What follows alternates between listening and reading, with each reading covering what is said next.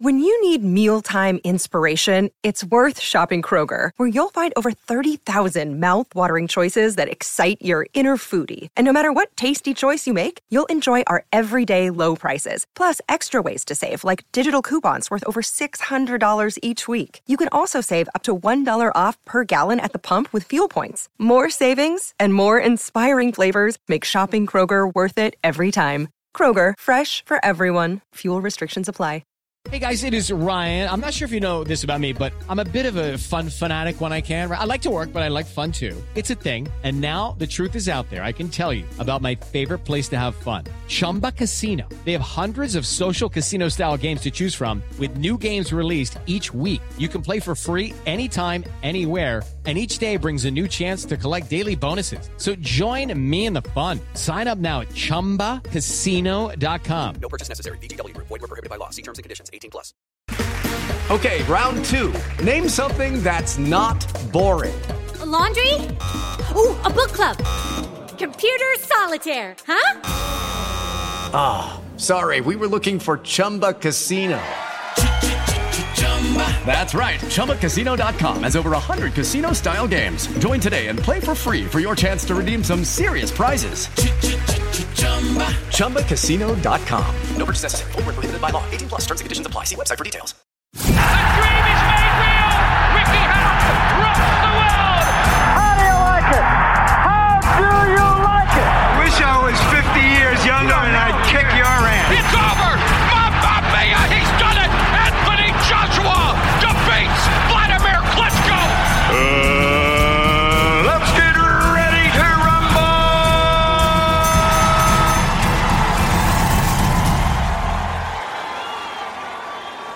Welcome back, fight fans. This is another episode of BTR Boxing Podcast, and I think to start this episode off, I think we need to really touch on the fact that we've got a worldwide pandemic going on. Everybody knows about the coronavirus and what it's doing to people and the lives it's taking. We're in the UK, and, and as we record this, we've now been put on a bit of a lockdown, so to speak. We're not allowed to leave our houses uh, unless it's for essential things and it's it's creating a lot of scary and uncertain times for people people losing jobs. Myself and johnston have kind of decided that in the midst of everything that's going on i think it's only right we kind of try and bring you something for the main feed for our content something that's going to hopefully give people a bit of an escape from reality to what's going on at the moment. And I think the advice all I've got to say first and foremost is if the government, wherever you're listening to this from, has, has told you to stay home, then please stay home. Please do everything that the government are telling you to do because to, you need to try and save lives. You need to stay indoors and save lives and think about the safety and the well-being of yourself and your family. So we've decided to kind of lighten the spirits a little bit for this episode and go with the flow. And we're going to do a fantasy fights episode. It's been a long time coming and Johnston. Um, I'm really excited to do it, but obviously it seems to be in surreal circumstances that we've we're having to do this. Oh my God, that's an understatement, isn't it? My goodness me, it is such a surreal time for all of us, and uh, and I think that you know, the one thing I'd say I echo is the fact that we all should just stay at home. Seriously, I mean that people we've seen it, the pictures of people travelling into work and stuff, and and I completely understand it. And who are key workers who aren't? I mean, I've been put in that category myself, working for the NHS as my wife, and you know, it is really difficult times for us all, and, and it is literally, I mean, you know, I, I really don't know what to say. I've never lived through anything like this before in my life, and just just look after yourself, look after your family. You know, be safe. You know, that is the the, the paramount of all this, and, and and what the government said, what Boris Johnson said last night. You know, you've got to stay at home. So just listen to that. You know, you are saving lives by staying home. Sounds crazy. You know, the weather's nice. You know, if you've got a garden, cut your garden, or you know, do some do something around the house. You know, just keep yourself busy, get what you need, and just get in and stay at home. But um, really, uh, such a really weird time, and it, we're hearing all these deaths. It's just it's just rising. Seeing what's happening in Italy, you know, we don't want to end up that way. So we're going to lighten the mood a little bit and just talk about something a little bit, uh, you know, for the boxing fans that is, and, and, and just uh, something else to take your mind off of what's what's happening in the world today. Well, there's been no boxing on now for the next couple of months because obviously all sporting events and mass gatherings have been cancelled. So all the big fights that were coming up are now off. So we, we need to do something in the interim to keep boxing fans entertained. And I think the fantasy fights is always something I've wanted to do. And, and the amount of debates I've seen on social media about fantasy fights, about who could beat who and how they could do it. And I thought maybe this is a good time for us to do this during this uncertain time, is to bring something that's a little bit more light-hearted for, for boxing fans. And this is exactly what we're going to try and bring to you today. And obviously, this is not something we're going to try and analyse as such when it comes down to the fights. It's just it's just pure fun. This is just pure fun and talking about fights that everybody wants to talk about. And I always go back to the Coming to America film in the barbershop scene when they're all talking about the heavyweights and Joe Louis and Rocky Marciano and Muhammad Ali and Tyson. And you know, it's it, it just wants to bring something different. So we're gonna we're gonna go through a few different fights throughout different weight categories. We're gonna briefly touch on the fighters. We're gonna touch on who wins the fight, how it would go down, and, and let's just have a bit of fun and, and, and, hopefully lighten the mood to everything that's going on at the moment. So I'd like to, I think I'm going to go with a big hitter straight away, to be honest with you. And I think the one fantasy fight that I always see debated on social media and in various different websites is in the heavyweight division, and it's between the greatest Muhammad Ali and the phenomenon of the 80s, which was Mike Tyson. This is a fight that everybody wanted to see. Everybody talks about a fight that could go either way. There's computer simulations. You you see it on the Fight Night series games. People are, are always trying to simulate how this fight would go down. And I think I just wanted to bring a little bit of a different spin to things, really, and talk about it. I mean, we've done a career profile on both of these fighters, Tyson and Ali, for our career profiles podcast. So if you want to hear a little bit in depth about their careers and their lives, go and check that out on the Career Profiles podcast. A little cheap plug there from us, but this this is this is a fight that I've always wanted to see, and I think Johnston, I'll hand it over to you, and, and I want to hear your thoughts on this fight, and I want to hear your thoughts on how how you think this would play out if this, in theory, ever happened. I mean, what a fantastic fight would have been. I mean, it, asked me ten years ago, and I would have said Mike Tyson hands down. I really, I, I really felt that when we were talking about peak here as well. You know, these are their at their peaks of their era, and and I, I felt that Mike Tyson was just ferocious. You know, the way he would just, you know, he'd knock people people out for fun. I mean, it, I, people will mention the fact that it was the era he was in, and some of the fighters weren't that great, but you know, he did literally destroy many, many fighters. But asking me now, you know, I, honestly, I can't go against my man Muhammad Ali. I just still think he would find a way. He's just about him. He, he just had this ability. What he'd done against George Foreman, we've done another plug here, but you know the Rumble in the Jungle and the way he dealt with George Foreman. Would he have done the same thing with Mike Tyson? I think I believe that with Foreman being a little bit taller as well, I think that would have played into Ali's favour, and I think Ali would have been able to nullify Mike Tyson those early exchanges to take Tyson beyond sort of round five. I think he's in you and Ali territory now, and I think Ali boxes his head off, and um, and I think Tyson would, would flag a little bit, saying that if he catches Ali, would he would he put him down? Possibly. I think you could have seen even Ali go down early in the fight, but I just think he had a powers of recovery. He had the wit about him in the ring. He had the speed. He had the footwork. And I just think he causes the most amount of trouble for Mike Tyson in the latter stages of the fight. For me, I think he wins it, and I, I think he stops him as well late on. For me, I would go Ali late, late stoppage. Like again, are we talking about 12, 15 rounds here? This is the other thing. Um, if it's 12 rounds, Tyson's probably got half a chance of maybe getting a, a, a close decision. If it's a 15 rounder, Ali wins this. I, I think he stops it. If it's 15 rounds, he stops it. If it's 12 rounds, I think he probably goes the distance and Ali nicks it. So for me, I, I would go Ali. Uh, what do you think, Sean? Oh, I, you, I don't want to be like agreeing with everything that you say, but I'm, I'm struggling to, to see Tyson winning this fantasy fight, to be honest with you. I mean, the one thing about Tyson's career, when we look back on it compared to Ali's career, is that Tyson, when the going got tough at times, the, the heart didn't always seem to be there. And the Buster Douglas upset is obviously the one thing that I think about when I think about Tyson, and I think about you know that heart was broken on that particular night, and you know how big of a heart Ali had as a fighter, and the depths he would go to. You know, he broke, he got his jaw broken against Ken Norton. You know, he got he got dropped early in fights. He he went through some hellacious fights with Joe Frazier. Obviously, we've got the the Rumble in the Jungle, of course, which we've covered for Legendary Nights recently. So you, you think about everything that Muhammad Ali has the attributes, the physical attributes, the stature, the ability to box on the back foot, the the rope a dope tactic, of course. You know, not forgetting letting someone like Tyson try and pound him on the ropes for Ali to just absorb it and come off with some counter rights. It's there's there's, there's so many possibilities. I don't want to say Tyson hasn't got a chance in a fantasy fight like this because of course he does. Of course he could get on the chest of Muhammad Ali and throw them uppercuts and rip them up there.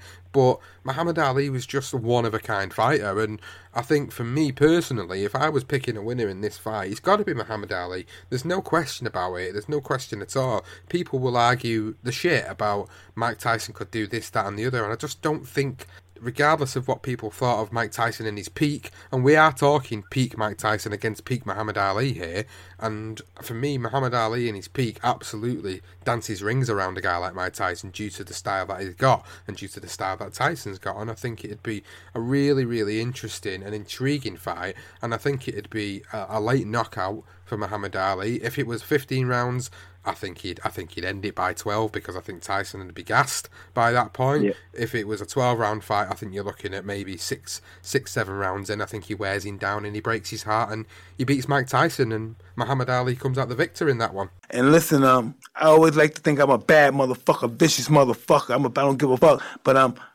that's a part of Ali. That's that's where he overshines me because I can't understand a man that's willing to just really die for this. You know, and I talk that shit, but he, the real dick. You know, me, fuck me. Um, Ali's a giant. Nobody, there's no way other fighters can match him. He'll die for this shit. He'll die. I'm not gonna die for this. Yeah, I, I can't. I can't see it any other way. Um, I, I mean, even we- we're talking Pete Tyson here, and he was knocking people out through the guard. I just don't think he could do that against Ali. I think if he come up, if he'd have been in the era of a Joe Frazier and a Foreman and an Ali, and even you know even a, a Sonny Liston, I think Tyson would have. It would have just been, you know, for instance, if you had, I mean, we're not going to jump onto other fantasy fights, but just vaguely touch on it. I mean, if you had Sonny Liston, Mike Tyson, that fight would be over in six rounds. It'd be a matter of who lands. Yeah. And and the same with, with Mike Tyson and George Foreman, and even Frazier. And they would all beat each other. It's just Ali had something else. He just had that, and that's why he's the greatest of all time. And that's why I can't, I just can't see it any other way. I really can't. I just think Ali just just had the know-how to, to beat someone like a Mike Tyson. What fantasy fights have you brought to the table for the episode? Well, one of my favourite fantasy fights of all time, and I would have loved to have seen it, and they were just shy of, of, of their decades, is uh, is is marvelous Marvin Hagler against Carlos Monzon. I just I love the middleweight division. I I know we all do because it, it's got the power and it's also got the speed. You know, unless you're talking about Ali, who's got both in the heavyweight division, I, I just that fight for me just just it's just a, a, a fight. I honestly I struggle to call because they both had unbelievable chins. I mean, and they're both aggressive fighters. Carlos Monzon, considering the fact that I, you know, I'm doing a little bit of research on Carlos Monzon recently, and the fact that he smoked five packets of cigarettes a day, Carlos What? Monzon. I know it's insane, and you you're talking probably Camel back then. You know what I mean? These ain't no light fags; these are proper fags, and. And you know he had an an unbelievable engine. He had an iron chin and iron lungs, by the sounds of it. this geezer was I mean, if he didn't smoke, I, I dread to think how good he could have been. And obviously, Marvis Marvin Hagler, another fantastic fight. We've done a career profile. I, I just, I honestly struggle to pick. I, it goes from one day to the next with these two because I've seen a lot of footage of what we can find on one's on, and obviously High Hagler and doing his career profile. But oh, what a fight! And I just, honestly, I, they're my two favourite middleweights of all time. I think anyone in the middleweight game across all the years even if you you in Stanley Ketchel, you in Bob Fitzsimmons, Jake LaMotta, Mickey Walker, Tiger Flowers, Bernard Hopkins, even Ray Robinson. Honestly, I don't think at middleweight any of those two. I think I think they beat them all, and that's just me being honest. As a as a fight itself, I think it goes either way. I think it goes to distance. I don't even if it's twelve rounds, fifteen rounds, whatever you want to give it. I it, I think it goes. It, it varies. Whoever approaches the fight. I, I, I tend to just edge towards Monzon just slightly, just because he just bulldozed people. Uh, Marvin Marvin would have been the same, but he was a switch hitter. Oh, I don't know. I honestly could see it being split decision, split decision. One win Monzon, one win, one win Hagler. I honestly couldn't call it. You put a poll out, it'd be so close. I don't know. What do you think, Sean? I really can't call it. It's an amazing fight. It's a, it's a brilliant fight, and it's also a fight that, if it would ever have happened, you know, again we're talking fantasy, we're talking theory, it would have arguably give us definitively the greatest middleweight of all time because these two are, for me, the greatest middleweights of all time. Monzon, and then obviously Hagler followed him in in decades, and these are two fighters that you can't argue with in the middleweight division. I mean, obviously, we're going to talk about Marvin Hagler and his career profile that we've done, and, and the loss to Sugar Ray Leonard, which we've covered in our Legendary Night Series 2. Now, I'm not really counting that loss because that loss was controversial and that was argued, and we've had that debate on that particular episode. But for me, when you look at his whole career, when he got to the level he got to, to fight the elite fighters, I mean, look what he did to, to, to, guys like Tommy Hearns, the Hagler Hearns fight, of course, and then you've got him beating obviously Duran, struggle, but he overcame it, and then obviously you've got the tough Sugar Ray Leonard fight, the John Mugabi fight. There's so many fights you can think about, and you've got Carlos Monzon's career, the way he would bulldoze his way through the opponents as well, and and I think these two, these two in a ring together, I think you'd get a a, a 15 round slugfest. Should it be a 15 round fight? I think you'd get a slugfest. I, I don't know if you'd actually see a knockout in this because both of them had cast iron chins. You were saying about him, Monzon having a cast iron chin and iron lungs, but Hagler, Hagler's chin as well. Hagler's chin. I mean, we talked about his his career profile when he only had one knockdown in his career, which was debatable. He was never really knocked down in some people's eyes. So for me, these two going in the ring together, it would be like the old cliche saying of a fight in a phone box, because these two would probably not take a backward step, and you'd see these two on the inside slugging it out. And I can tell you, the day after this fight, they'd both be pissing blood. Absolutely, they would. And and yeah, I mean, it'd be it just honestly, they're like even key for me. It's just a shame that obviously Monzon being in the sort of sixties, seventies era, sort of early seventies as well, really was his peak, and then you got Hagler, who obviously in the 80s, it was just literally a decade away from each other. It was so close that they they had a fought. I mean, it would have been incredible. But you know, Monzon for me is going to Italy and then beating Nino Benavidez, and and that was yeah, a huge upset. And then to go and repeat the same feat and knock him out in like four rounds or whatever it was. I mean, it's just brilliant. And honestly, it's just one of them fights. It's a fun like you, you, anyone could pick it. I could, I, I would agree with you one day and, then change my mind the next. It's just a, an absolute belter and one fight that honestly couldn't pick. Well, at the time, I thought I would have done very well, you know. Uh, but Carlos, you know, I give him a lot of respect. I mean, he was uh, a real true uh, uh, champion. And the uh, only thing that disappointed me because I tried to uh, tie his record with one more um, title defense, and I would have tied it at 14 I think that something was in the makings of me not really doing that. So, uh, you know, I felt, you know, I could have had that. That's how close I was. But I think it would have been a great fight between me and Carlos Monzon, which this guy had a terrible right hand. I mean, something like a Tommy Hearns. I mean, he can knock you out like that. Very tall, awkward, you know what I mean? But, uh, and he was a great champion. Let's move on, Sean. What would be your next one? Oh, this is a cracking one. This is one that has always um, been debated about over the years. So we've got a current fighter or recently retired fighter in Floyd Mayweather in the welterweight division. So this would be a welterweight matchup against Sugar Ray Robinson. Now that for me would be for all the marbles. That is that is two of the best welterweights of all time. Arguably the two best welterweights of all time. You put Sugar Ray Leonard in there behind him, and you've got a trio of fantastic fighters. You throw Tommy Hearns in there, you've got another fantastic fighter. But this fantasy fight for me would have to be Floyd Mayweather Jr. and Sugar Ray Robinson. Sugar Ray Robinson, you know, again, cheap plug. We've recently done a career profile on him, and to go through his career and to look back on the fights that he was involved in, the way he was always above everybody that was in front of him, the adversity he came through, the fights, the length of time he went on for. I think in his peak against a peak Floyd Mayweather, I think you'd see a really, really exciting fight because you've got a guy in Floyd Mayweather who's sublime with his boxing skills, absolutely sublime, and his defense is is unbelievable. One of the best defenses in boxing ever, of course. And his obviously 50 and 0 record, you can't really argue with, with the achievements that he that he's done in his boxing career. But how would he fare against a guy like Sugar Ray Robinson? How would he be able to cope with Sugar Ray Robinson, a guy who could hit you on the back foot and knock you out? How could he do that? you know, this is the big question with with a fantasy fight like this. And to be honest, it's it's a difficult one. This is one where I've struggled to put a clear winner in my mind of how this one would go down. I think with it, we've taken bias away from it. I think if I was going to pick a winner for this one, I'd have to pick Sugar Ray Robinson, and I think that's probably because we've recently done a career profile on him for the podcast, and the the way he was able to overcome all these different levels of fighters, and and the fighters he had on his resume were legendary.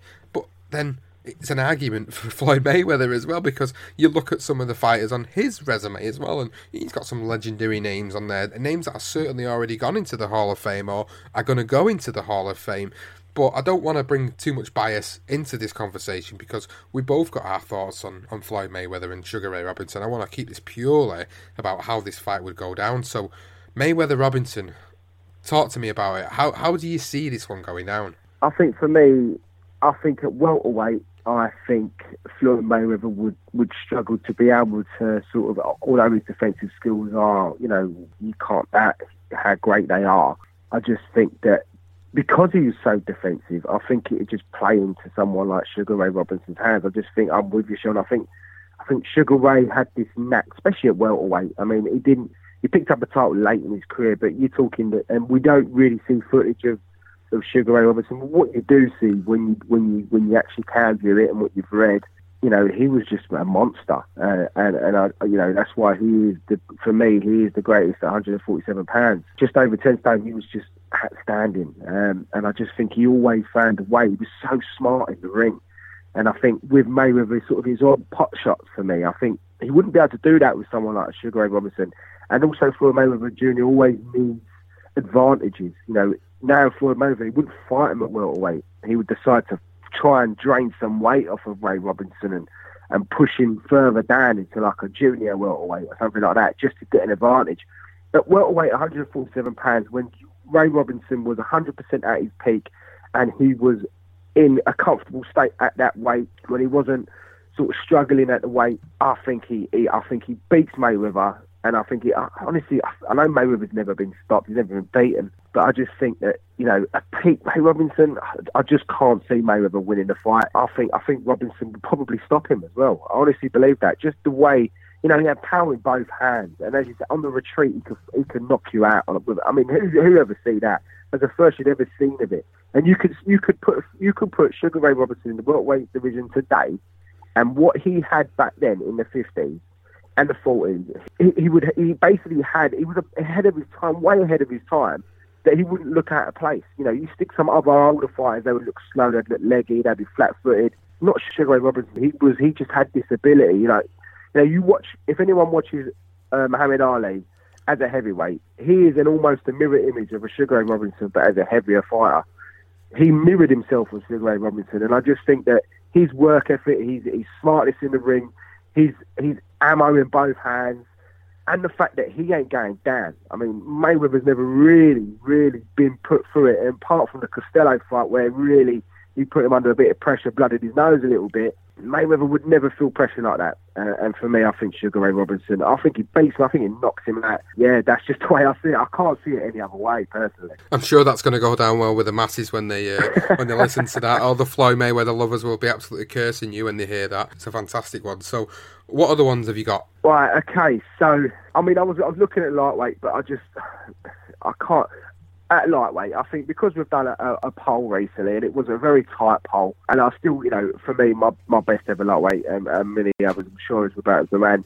But I would love to have seen Roberto Duran against Pernell Whitaker just because of the difference in styles and just to see how that would have panned out. I mean, we've, we've seen how Roberto Duran fared against Sugar Ray in the second fight, and, and obviously the famous Nunes fight. And then Pernell Whitaker, and he's, again, when we, we mentioned the masterclass of, of Floyd Mayweather, Pernell Whitaker is alongside Mayweather Jr. For, for me, Pernell Whitaker was just his outstanding. He had this, uh, his knack to be able to. He, he could just almost see fights in slow motion. When I watch him fight, I feel like he's almost like, you know, he can he can see a shot coming. He can he can move out of the way and pop you twice before you even know it. So for me, I mean, I, again, what what I, am always going to go Duran because I just think Duran at lightweight was a monster. I just couldn't see him getting beaten by anybody. But if anyone could beat him, I honestly believe maybe Pernell Whitaker could at, at that division, I think Pernell Whitaker was an outstanding fight. I mean, obviously we recently lost Pernell, and and I think sometimes he just gets a bit overlooked. But oh, what a great fight! I mean, I would go Duran, and I think Duran would just eventually wear him down. But saying that, Pernell has just got this fantastic ability to, you know, make, I, I sort of feel like Pernell Whitaker. He might be a bit tailor made for Duran. When we see Ali and Ken Norton, for instance, he's a bit like a bogeyman, wasn't he? Ken Norton Yeah. for Ali. I think I think Pernell Whitaker could have been that guy for Duran. Duran was just an awesome fighter. Duran, he, he would adapt to all styles, and that's what I think we, we enjoyed covering his career when we did the, his profile as well for career profiles. We enjoyed looking at the versatility of the fighters he'd go in the ring with. Obviously, he beat Sugar Ray Leonard in the brawl in Montreal, a, legendary night we've also covered, and in that particular fight, he was able to nullify a, a slick counterpuncher, a slick boxer puncher like Sugar Ray Leonard, and you know, Pernell Whitaker, he's defensive genius. He was a defensive genius, and he would be arguably better than Floyd Mayweather when it comes to his defensive genius. Like you said, you know, you could you could try and hit him, and he would have popped you three or four times before you've even seen the first one coming. And he was the guy was like the Matrix. That was what the guy was like. He was absolutely unbelievable.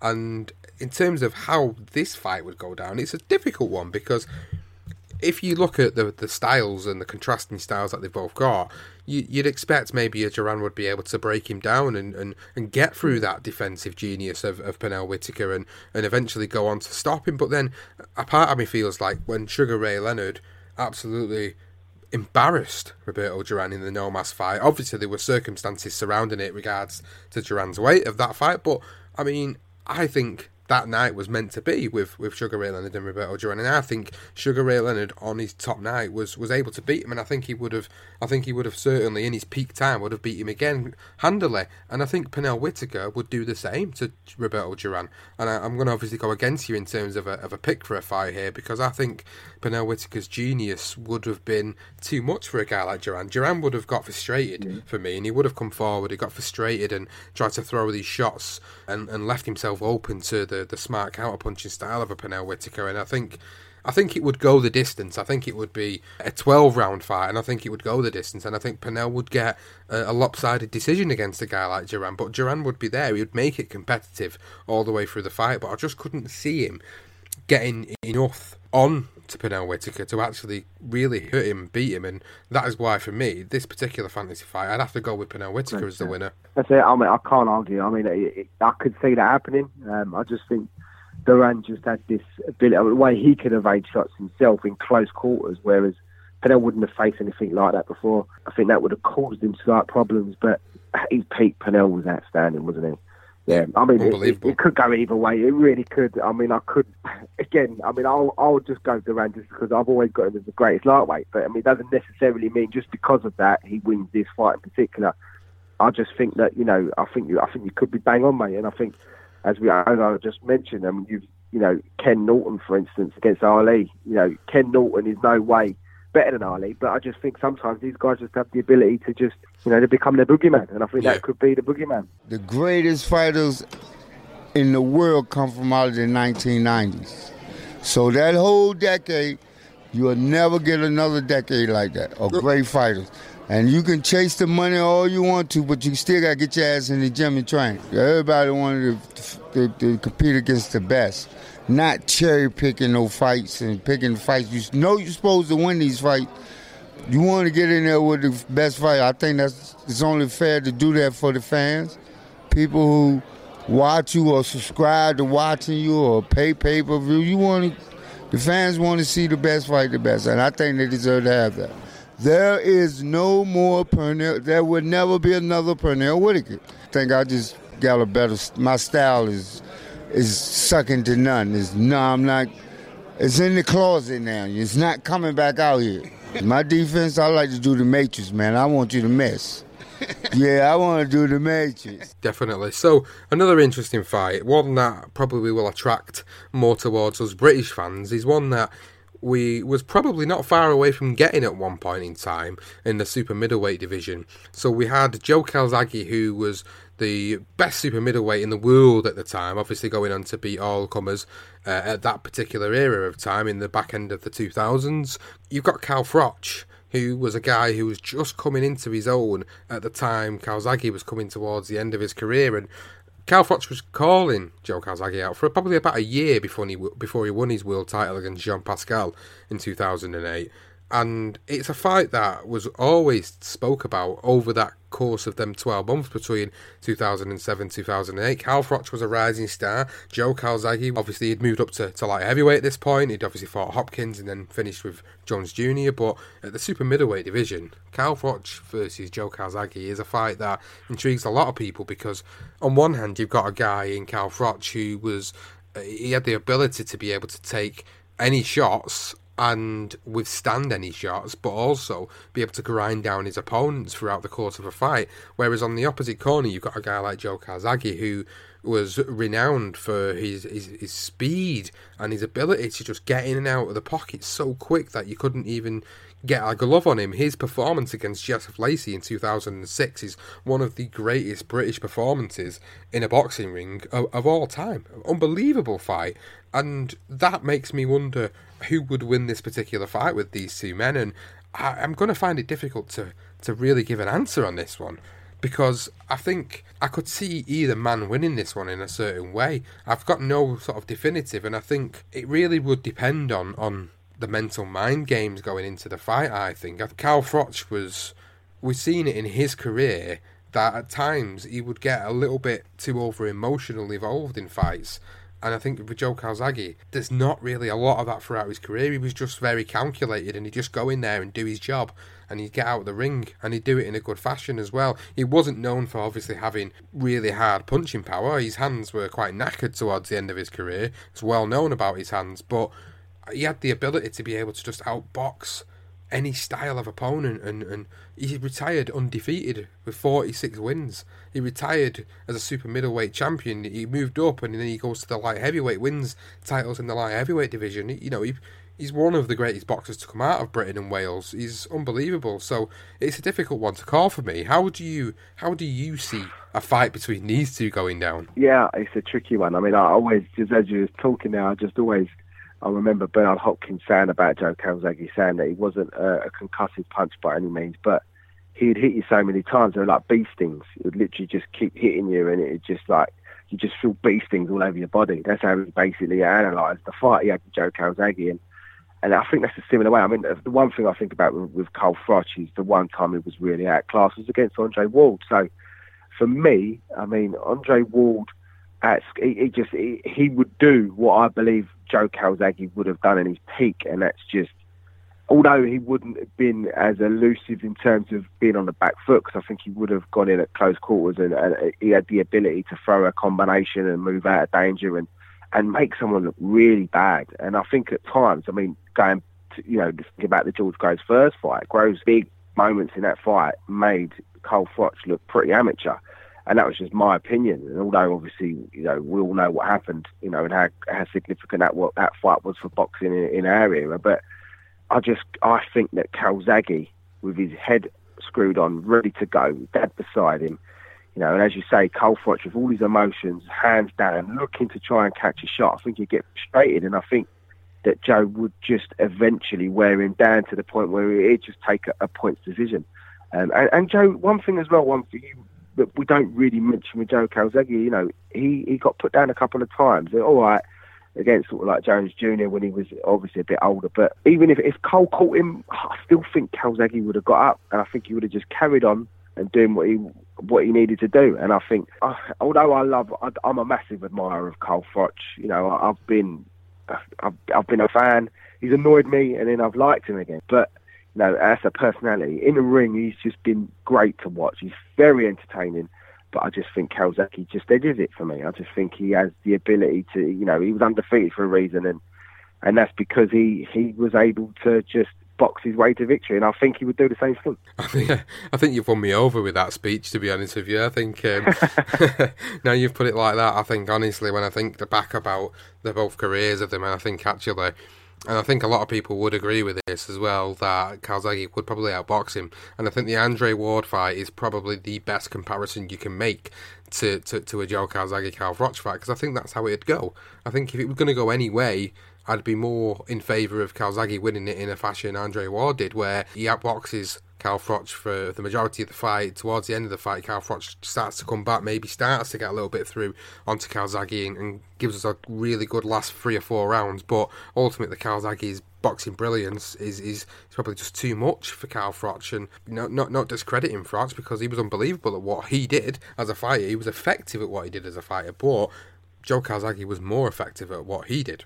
And I think that would be the Yeah. telling factor, and that, that is why I'll I'll side with you on this one. And I will say that if these two ever got in the ring, if this would have ever happened, I think Joe Calzaghe would have won this one for me. I'll tell you what's on the top of the agenda. I'll come back to America. I love this place. But Joe Calzaghe was using the excuse nobody knows who I am in America. Now everybody in America knows who I am, oh, so he's got no excuse now. Joe Calzaghe's next. If he gets himself out of that armchair, gets himself back in the gym, let's have a fight for the British fans and the rest of the world. Let's Do you do it. believe you can talk him into that? I think I can get him out of there. You know, I don't think he's, he's got enough bottle, but I'm there. I'm champ. I'm defending champ against a big name in America. I've shown people what I can do. So where's Calzaghe? Get yourself out of your armchair and come and have a fight. It's only boxing. Don't worry about it. Let's get it on. Two words: speed kills. Speed kills. At the end of the day, I make good. I make uh, good opponents look ordinary. There's a reason 46 and 0. I'm retired with undisputed super middleweight champion. Ring magazine like the heavyweight champion. Enough said. Yeah, I'm with you, and and and sticking. I think sticking with the super middleweight, and obviously, you know, speaking about Andre Ward. I think you know for the American fans in particular, we've just spoke about a British fight. I think for me, another fantasy fight would be Roy Jones Jr. versus Andre Ward. I think.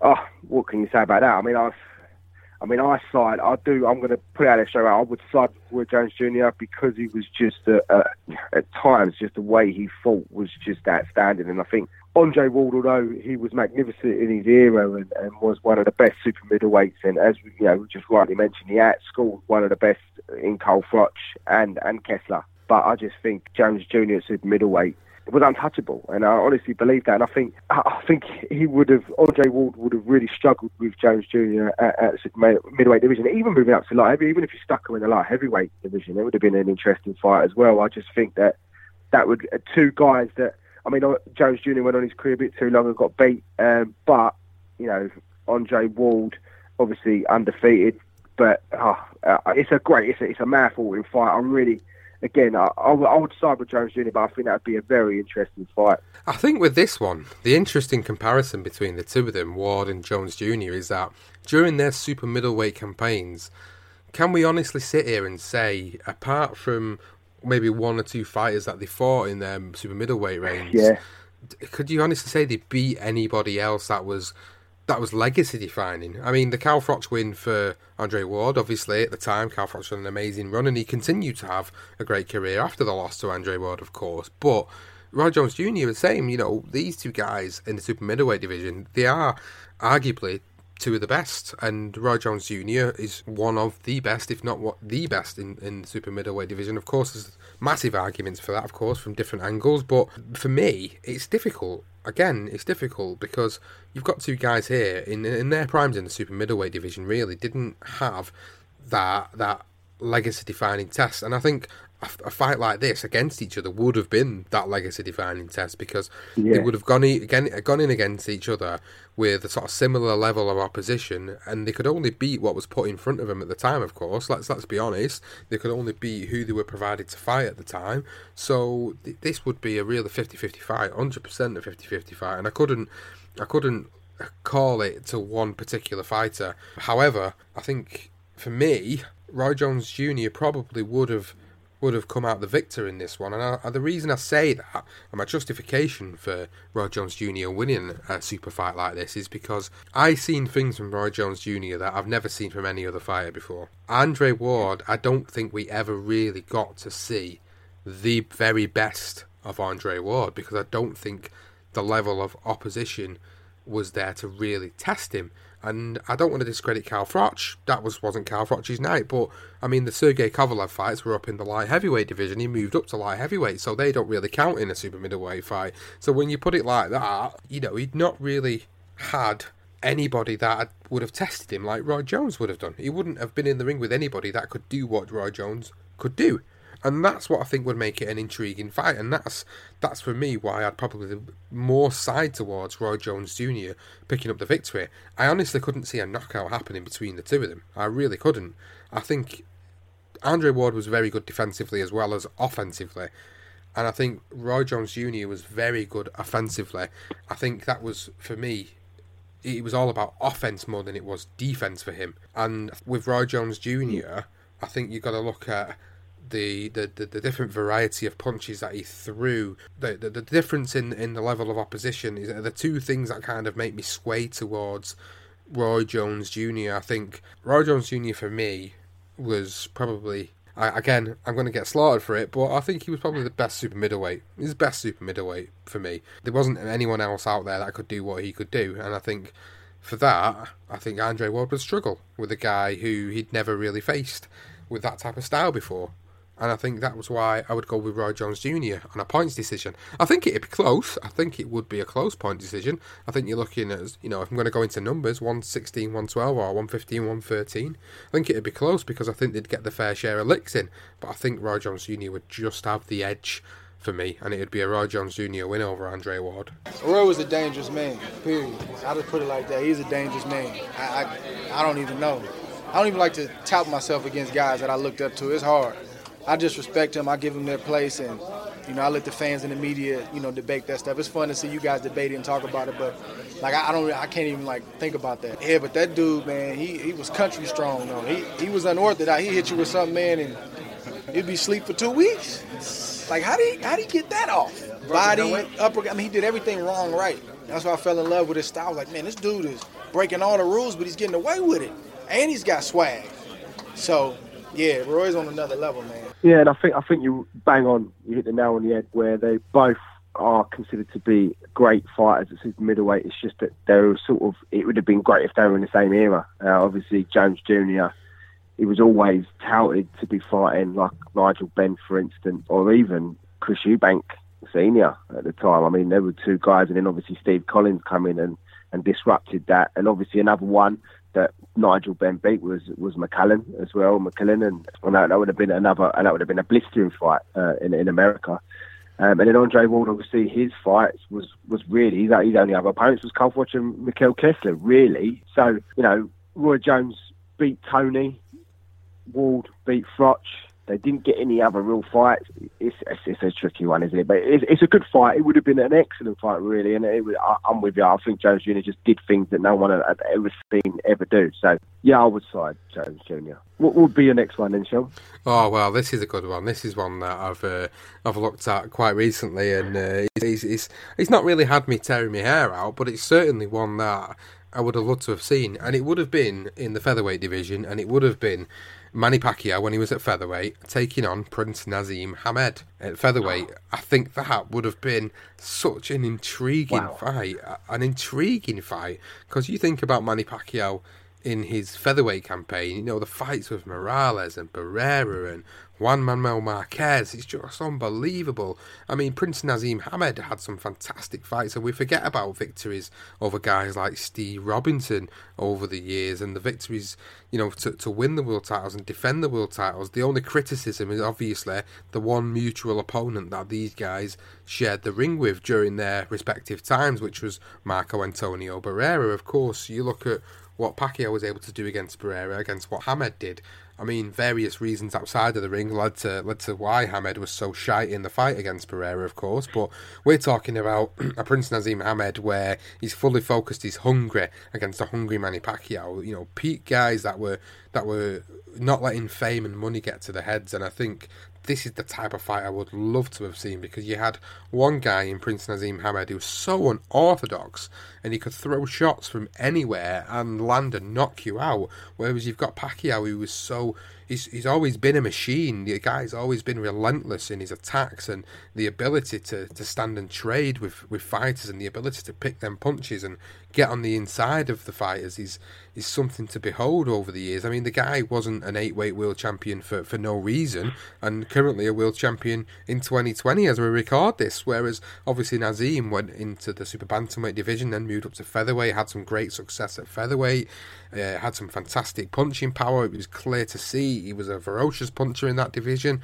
The only difference is that he had times in certain fights where he would struggle with opponents. So when I sat down and, and thought about it, realistically, I, I, would love, from a British perspective, to see Naseem actually go and floor a guy like Pacquiao and get a victory over him. But my my head started thinking about it and thinking about how relentless Manny Pacquiao is and the sort of pressure he puts on and the ability to be able to take a shot and get up from getting knocked down as we've seen in the past. I think a guy like Manny Pacquiao could actually grind out a decision over a guy like Prince Naseem Hamed. Yeah, no, um, what a great pick, and, and, and I'm with you. I think I think with Naseem, you know, he had that punch, that one punch power, and I just don't think it would have worked even at his peak against a peak Manny Pacquiao in the featherweight division. I think I think Manny just, as you say, I think he would. I can't, I can't disagree with you. I just think he would have been able to walk him down. I mean, the only time he ever really got absolutely sparked was obviously the Marquez fight, but you know that wasn't until sort of later on in his career. But yeah, featherweight, I just, you know, I, I don't think, even though Naz had some, uh, he had amazing power, and again, you know, a bit like Jones Jr., wasn't he? He was a bit, you know, he, he would do things that you'd never seen before, um, and whether that would sort of disrupt and distort what Manny's trying to do, that's a possibility. I believe it was a fight that was a, potentially going to happen as well. If I remember rightly, I think it was after the Kevin Kelly fight. I think they were looking at doing it, and it didn't happen, or it was being touted or spoke about, but you know, it just didn't happen. But you know, what what I, I'm with you. I think I think Manny would just have too much in the bank. I just think he had enough about him. He'd have had a solid enough chin to have taken a nice shot. There would have been some close rounds and I think, but I just think Manny would have just come out on top. But uh, uh, a great fight, really excellent fight. Off, off, off the cuff, I think a random one that one of our British guys that many always think about as a wel- as a welterweight, but at junior welterweight or super lightweight, wherever you want to put it, is Ricky Hatton. I always love, we all love Ricky Hatton. We love the way he fought. And looking at the junior weight, welterweight division, the one guy that always springs to mind, and I would have loved to have seen this fight for me, is Aaron Pryor. I mean, wow. Aaron Pryor against Ricky Hatton. I mean, I couldn't think of a better fight for me. I mean, that would have been insane. So that's my next pick, and, and I think Aaron Pryor. I think you know he's relentless. So was Hatton. At junior welterweight as well. I think they were both at their peaks at that time for me, and I thought they they you know they they it was their perfect weight. It would have been massively interesting. I mean, Ricky Hatton's obviously not a guy that many are going to sort of stick in their top 10 sort of in the welterweight division. But I think at junior welterweight, I think he does slip, slide in there. Um, obviously, Kostya Tszyu's another guy who we all know that was a magnificent fight. But Aaron Pryor, that relentless energy. Ricky Hatton also had that too. Oh, I don't know. I, I think I, I will edge Pryor just because of his constant, just the way he would just be so in your face. Whether Hatton could have dealt with that, but when Hatton obviously had lost the weight, he weren't, you know, he, he was in great physique, great condition. I think Hatton could have took it, and I think Hatton would have caused Pryor all sorts of problems. I think it would have been a very close fight, and I think it would have been just. I love the slugfest. I love that sort of fight, and I think them two would have just. they would have stolen any show on any card that night. I tell you. Well, as long as we don't have Panama Lewis in the corner of Aaron Pryor with his uh, with his black bottle, you know the one that he mixed. as long as as long as we don't have that happening on that night, then um, yeah, you're putting me in a difficult position because obviously I, am a lover of and You know, in terms of, of, of I've watched the guy grow up from from '97 all the way up until his final fight in 2012 against Senchenko when he was just way past his best for coming back. But I watched the guy progress. I watched him go through the, the motions. I watched him go throughout the, the gears and beat all these world level fighters and these fringe contenders or former world champions and eventually go on to beat Kostya who was ranked pound for pound third best in the world at that particular time when he beat him. And then obviously he goes into the welterweight division. He never really quite made it at welterweight for me personally, but he obviously got his defeats to Pacquiao and to Floyd Mayweather Jr. But against a guy who fights in a similar way to him, I think yeah. you'd, you'd see a really exciting fight. You would definitely see a fight that I think would very much mirror the Kostya Tszyu fight with Ricky Hatton. But I think the difference with the Aaron Pryor Ricky Hatton fight than the Ricky Hatton Kostya Tszyu is that I think Aaron Pryor would have hung it in there all the way through till the end. I think Kostya Tszyu was a little bit older. I think Kostya Tszyu a few years earlier would have given Hatton more problems on that night. But I think an Aaron Pryor at peak time and a, Kostya, uh, a Ricky Hatton at peak time, I think you would have seen an absolute ferocious fight. And I think it's, it's, it could have gone either way. I don't want to be biased Yeah. because for me, I want to I want to say Ricky Hatton wins it with a with a stoppage, with a body shot stoppage. The beauty uh, the beauty punch that he got against Jose Luis Castillo, I think that's the type of punch I'd expect to see against an Aaron Pryor. But we've seen how much of a of an animal Aaron Pryor is because you look at his his career uh, and, and look at the legendary night we covered against Alexis Arguello for the podcast, and that that unbelievable desire and will to win was always there throughout his career. So I just think you would have a fight where no one would take a backward step. And if you're going to pick a, I'm going to pick a winner for this particular fight. I hate to go against Hatton, but I think Pryor would edge it. I think Pryor would beat him, and I think Pryor might even stop him later on. You know, I think I look at Ricky Hatton, and I know he loves them type of fights. They were the type of fights he relished having, but I just think Aaron Pryor was just that little bit better than Ricky Hatton in in different departments, and I think. And I look at a fight between these two. I, I see Aaron Pryor stopping him later on in the fight, and I see Ricky Hatton having a good success early on, but I can't see him beating Aaron Pryor. I really can't. I think Aaron Pryor in the junior welterweight division or the super lightweight division in any era gives any fighter a problem. Oh, absolutely. I, I'm with you. I, I think, you know, I'm with you. I, I loved Ricky. I, I was a massive fan, a bit like Carl Froch. You know, I just enjoyed watching him fight. I was always, you know, they, they always kept you on the edge of your seat. You knew what you was getting with them. And just, you know, at, at junior welterweight, Aaron Pryor was just a different machine, wasn't he? And I think the only other fighter I could think that could ever really beat Aaron Pryor in that division would probably be Julio Cesar Chavez Sr. I mean, it's the only one I could think of, really. Um, other than uh, Luce, the Argentinian fella, I mean, possibly. But even then, I just think Aaron Pryor was just a, a machine. Uh, but what a fight it would have been. It could have gone either way, though. If Ricky, as you say, c- catches Pryor one of them body shots, you know, as long as he's not getting juiced up in the corner by Panama Lewis, I think I think he could well get the win. That's a good one. Yeah, it's a great fight. I mean, a notable mention, really, without going too deep into it. One that I had in my ha- mind was uh, was Ricky Hatton Arturo Gatti for for the super lightweight division. I think that would have been a fantastic fight for for super lightweight. But but the other one that I wanted to bring to the table, this is pure fantasy. This this is just pure the the battle of two brothers. Who's the best of these two particular fighters? The heavyweight division, Vitali versus Vladimir. For all the marbles, who would win that? Who is the better of the two brothers? Who is the better world champion? Who is the better brother? Oh God, you got me. I don't know. I mean, I mean the Vitali that, that lost to Lewis, and then but he got he, he got better after that fight, and he almost done Lewis. I mean, he was winning that fight if it wasn't for the cuts.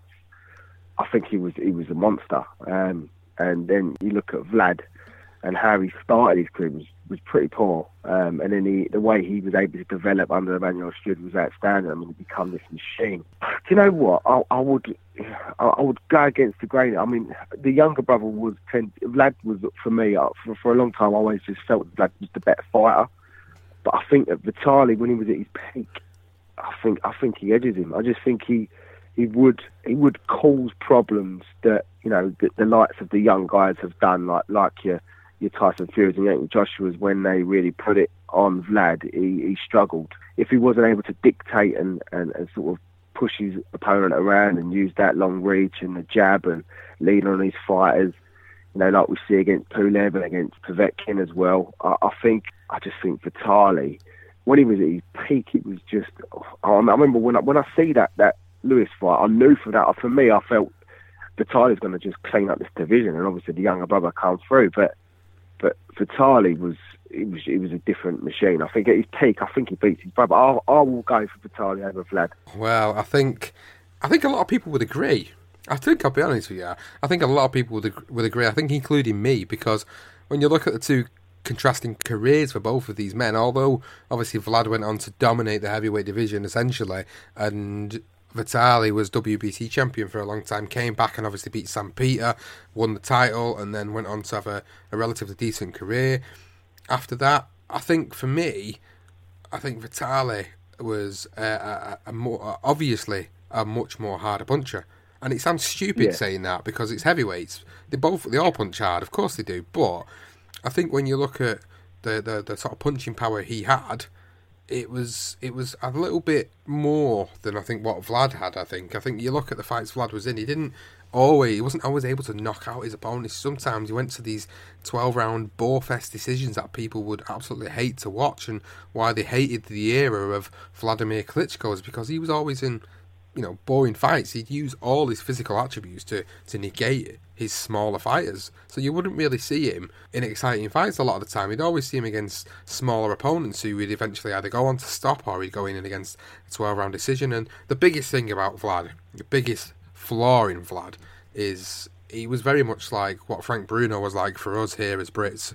Is that when he got hurt, he got hurt and you knew he got yeah. hurt, and the other fighter would always sense it. And you look at the, the fights he had against Corrie Sanders and Lamont Brewster, and the knockdowns he suffered early on in his career. He goes with Manny Steward, and then obviously he, he comes out and pulls out an absolute fantastic performance against Anthony Joshua, but loses to Anthony Joshua in a fight that he could have potentially won. So I think with a guy like Vitali, I think Vitali would have been the would have been the winner in that fight, and I think he although he might have not been technically the better boxer overall, I do think he was overall the better fighter uh, of the two brothers. And I think if his career would have gone a different way, and, and you know maybe they wasn't in the same division, I think they both would have cleaned up their own respective divisions. And I think the difficulty was that they would never fight each other.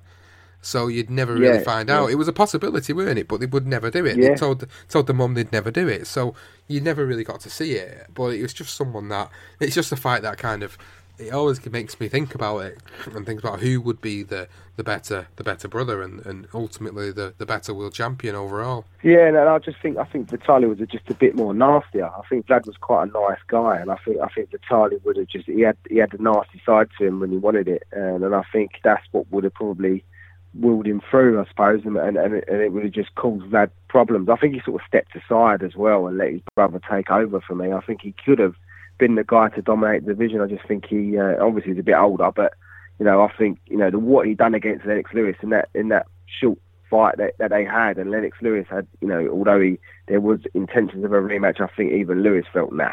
Uh, no, I'm, I'm not going to even waste some time of, of fighting Vitali because he was just that monster. But yeah, I, I, the only other fight I can think of off the top of my head now is looking at a guy that's actually moved up to the heavyweight division and he's was a was the absolute cruiserweight legend and, and dominated, and he also surpassed a certain Evander Holyfield is Evander Holyfield against Usyk, uh, Alexander Usyk. And I think what a fight that would have been at cruiserweight. We ain't touched on the cruiserweight division. It's not a division that many sort of you know apart from you know, you got James Toney and then you got David Haye, although James Toney fought lower down. He was probably better lower down, but he still had a great career at cruiserweight. David Haye was another one. Dwight Mohammed is another one. Juan Carlos Gomez and Carlos de Leon was another fella. But for me, I think Evander Holyfield against Alexander Usyk would have been an absolute great fight at cruiserweight. Uh, I would, I love, I love Usyk. You know, I'm not hid from the fact that I still think he's got a lot to offer in heavyweight division what a fighter Evander Holyfield was at cruiserweight. I mean, what an impressive uh, resume he had before he even moved into the heavyweight division. So I would I would edge towards Holyfield, but saying that Usyk is just a he was just he, has been outstanding, hasn't he? An excellent amateur career, and he's brought that into the pro like Lomachenko, another guy that we could obviously do loads of fantasy fights with, but. Yeah, I still just edge towards Holyfield, but then again, I don't know. I still think I think Usyk has enough to do it. Um, but two guys, obviously, Van Holyfield's done what Usyk wants to do. So be interesting if Usyk can do that in, in, a difficult era in terms of size for him. I think that's his biggest problem. Ah, what what a magnificent fight! I really, oh. I, I, will I will say Holyfield, but I could I could quite easily see see. What, do you think, mate? Well, mate, I tell you, this is this is an unbelievable fight for the cruiserweight division, and a fight that I think people seeing the emergence of a guy like Alexander Usyk clean up the cruiserweight division with the World Boxing Super Series tournament. It makes you think what type of a fight you would have got between these two fighters. You've got a guy with sheer heart and the durability to, to come back from total adversity against a guy who's just such a sublime boxer puncher that could could quite easily run rings and dominate a fighter like Evander Holyfield. And it, it just it would I would struggle I struggle to pick a winner. People might say, you know, Evander Holyfield all day. But obviously, you're thinking about Evander Holyfield, who moved up to heavyweight and became a four-time world heavyweight champion. I've got to think about Evander Holyfield in the cruiserweight division, and I think he had a, a great cruiserweight resume. But I don't know if Alexander Usyk was was better. I don't know if Yeah. it was. I think it could have been. Yeah. I think it could have been. I'd have to sit down and put it on paper and, and really really study it. But when I think of, of the names that Usyk beat in this in this generation, that he's he's unified and become the undisputed cruiserweight champion, I don't know whether he would he would have just outbox a guy like Holyfield, who who has been shown to be able to be outboxed in fights of years gone by. I mean, when he did move up to heavyweight, obviously fought guys, had great fights with Riddick Bowe, and shown that there was some frailties there in, in his fights. But at cruiserweight, it was it was fantastic. So it's it's a really really difficult one. But I think if I'm going to stick my neck out and say who would win that one, I think I'd go with Usyk on points for that one. And I think that's that's the route I'd like to go down with it because I don't want to just go with the obvious pick of saying Holyfield because I think Holyfield for me, I don't forget about his cruiserweight career, but I always think about his heavyweight career, and that's what springs out to mind to me. And I think.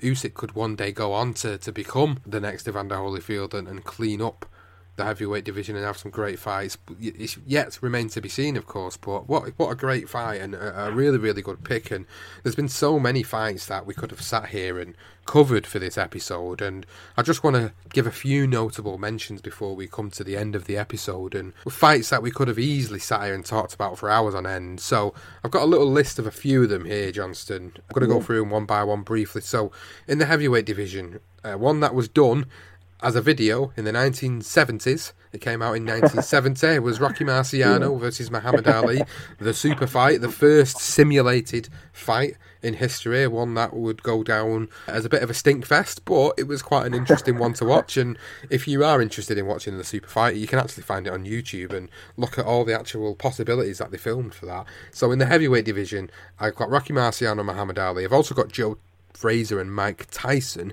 there. And another interesting one that cropped up when doing a bit of research for fantasy fights and what other people thought was old George Foreman versus young George Foreman. So the George Foreman of his two careers. So the George Foreman from the seventies against the George Foreman from the late eighties and early to mid nineties. That's that's again interesting. Another one we've got Carl Froch versus a combination of Nigel Benn and Chris Eubank. We've got oh, wow. Floyd Mayweather versus Tommy Hearns or Henry Armstrong. Manny Pacquiao versus Salvador Sanchez. And we've got another I've got loads here. I've got absolutely loads that you could even talk about for hours on end. James Toney, Joe Calzaghe, Oscar De La Hoya Kostya Tszyu, uh, Roy Jones versus Chris Byrd, uh, Pernell Whitaker versus Meldrick Taylor, Julian Jackson against John the Beast Mugabi, uh, and Roberto Duran versus Donald Curry as well. So there's so many. The the list is endless. The list is absolutely endless. Uh, even Triple G and Marvin Hagler's one that gets thrown about a lot recently in this yeah. day and age as well. So yeah, there's there's so many we could have sat here and covered, but I've really thoroughly, thoroughly enjoyed sitting down and, and racking my brains of, of how I could possibly see these fights going down. These are the types of debates you see all the time on social media with all the different boxing groups that are out there and different outlets that are out there, and it's it's really good to actually sit down and sort of express our thoughts and feelings on, on some of these fantasy fights and and, and obviously bring a bit of lightheartedness to, to, to fight fans in a time of unprecedentedness and uncertainness and a time where I don't think has ever happened since probably the Second World War, where countries are going into lockdown and countries are uh, basically preparing for war or fighting a war against an invisible killer. So for me, this is this is something to bring to the fight fans that's different for us to listen to and different for us to get opinions on. So I want you, after listening to this, to go on to Twitter, uh, drop us a tweet, the BTR Boxing Pod, and let us know your thoughts, obviously on the episode about the fantasy fights we spoke about, some of the ones that the list there at the end, and also give us a list of your fantasy fights as well. I'd love to get everybody's list of fantasy fights to see what they would want to see, other than the ones we've already said. Because, like I said, the, the list is absolutely endless. So it's been amazing, Johnson. Thank you so much as always for coming to the table with some fantastic fantasy fights. Yeah, it's been brilliant. I mean, that that list you ended there. I mean, there, there was just just to add. to- I mean, you could imagine, uh, you know, Henry Armstrong versus Salvador Sanchez is another one that I had down, and you know, there's there's so many you could you could run from. I mean, obviously the Sugar Ray, both of them two at welterweight would have been a, a fascinating duel, wouldn't it? How that would have gone, and Tommy Hearns, uh, you know, I mean, he, he had endless fights you could stick him in with, and, obviously, you know, the Sam Langfords of this world that sort of just get a little bit overlooked because he didn't get the world title shot, but he could have been just as famous and just as much of a star as a Jack Johnson. I mean, Jack Johnson and Joe Louis and you know Sam Langford, De- uh, Dempsey or Tunney and Louis. You know, it is this it's just endless, endless list. Yeah, brilliant, and, and it is a difficult time for everyone. And you know, just a bit of fun, have a little look, run through some fights and, and, and you know keep you busy, keep your mind away from what the shit that's going on at the minute. And yeah, just just you know just be safe. That's my, my that's what I'm telling everyone today is just look after yourselves, look after your family, stay indoors. And you know as you mentioned the invisible killer, which Boris mentioned last night, it's very real. So you know hopefully this brings a little bit of light-hearted to to the situation everybody's in, and uh, just just look after yourself and be safe. Absolutely. I, I, echo everything you're saying about being safe and staying home as much as possible. I hope you've enjoyed this episode of BTR Boxing Podcast, the Fantasy Fights episode. I'm sure there'll be another one in the future, and I hope you've really thoroughly enjoyed it. If you don't already follow us, you can do so at Twitter, BTR Boxing Pod, and you can find the Facebook page, which is BTR Boxing Podcast. If you've not already subscribed to the podcast, please do so by checking us out on Apple Podcasts, and please leave us a rating and review. Let us know your thoughts on the podcast and all the other episodes that we've got. We've got the Life and Times series in the podcast feed. We've got various different interviews and one off episodes that we've covered. So please go and check back through the feed if you've not already seen them. We really appreciate all the listeners and all the downloads and everything that you've been doing to help grow this podcast over the past couple of years. We hope you stay safe and try and enjoy the time you've got with your family. We really appreciate you, fight fans, and we'll see you on the next episode. The dream is made real. Ricky Hatton rocks the world. How do you like it? How do you like it? Wish I was 50 years younger and I'd kick your ass. It's over!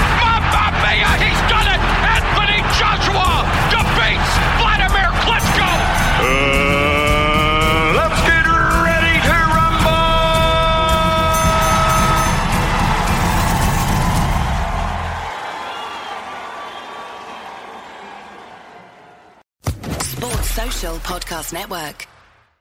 Hey guys, it is Ryan. I'm not sure if you know this about me, but I'm a bit of a fun fanatic when I can. I like to work, but I like fun too. It's a thing. And now the truth is out there. I can tell you about my favorite place to have fun Chumba Casino. They have hundreds of social casino style games to choose from, with new games released each week. You can play for free anytime, anywhere. And each day brings a new chance to collect daily bonuses. So join me in the fun. Sign up now at chumbacasino.com. No purchase necessary. Group. Void were prohibited by law. See terms and conditions. 18 plus.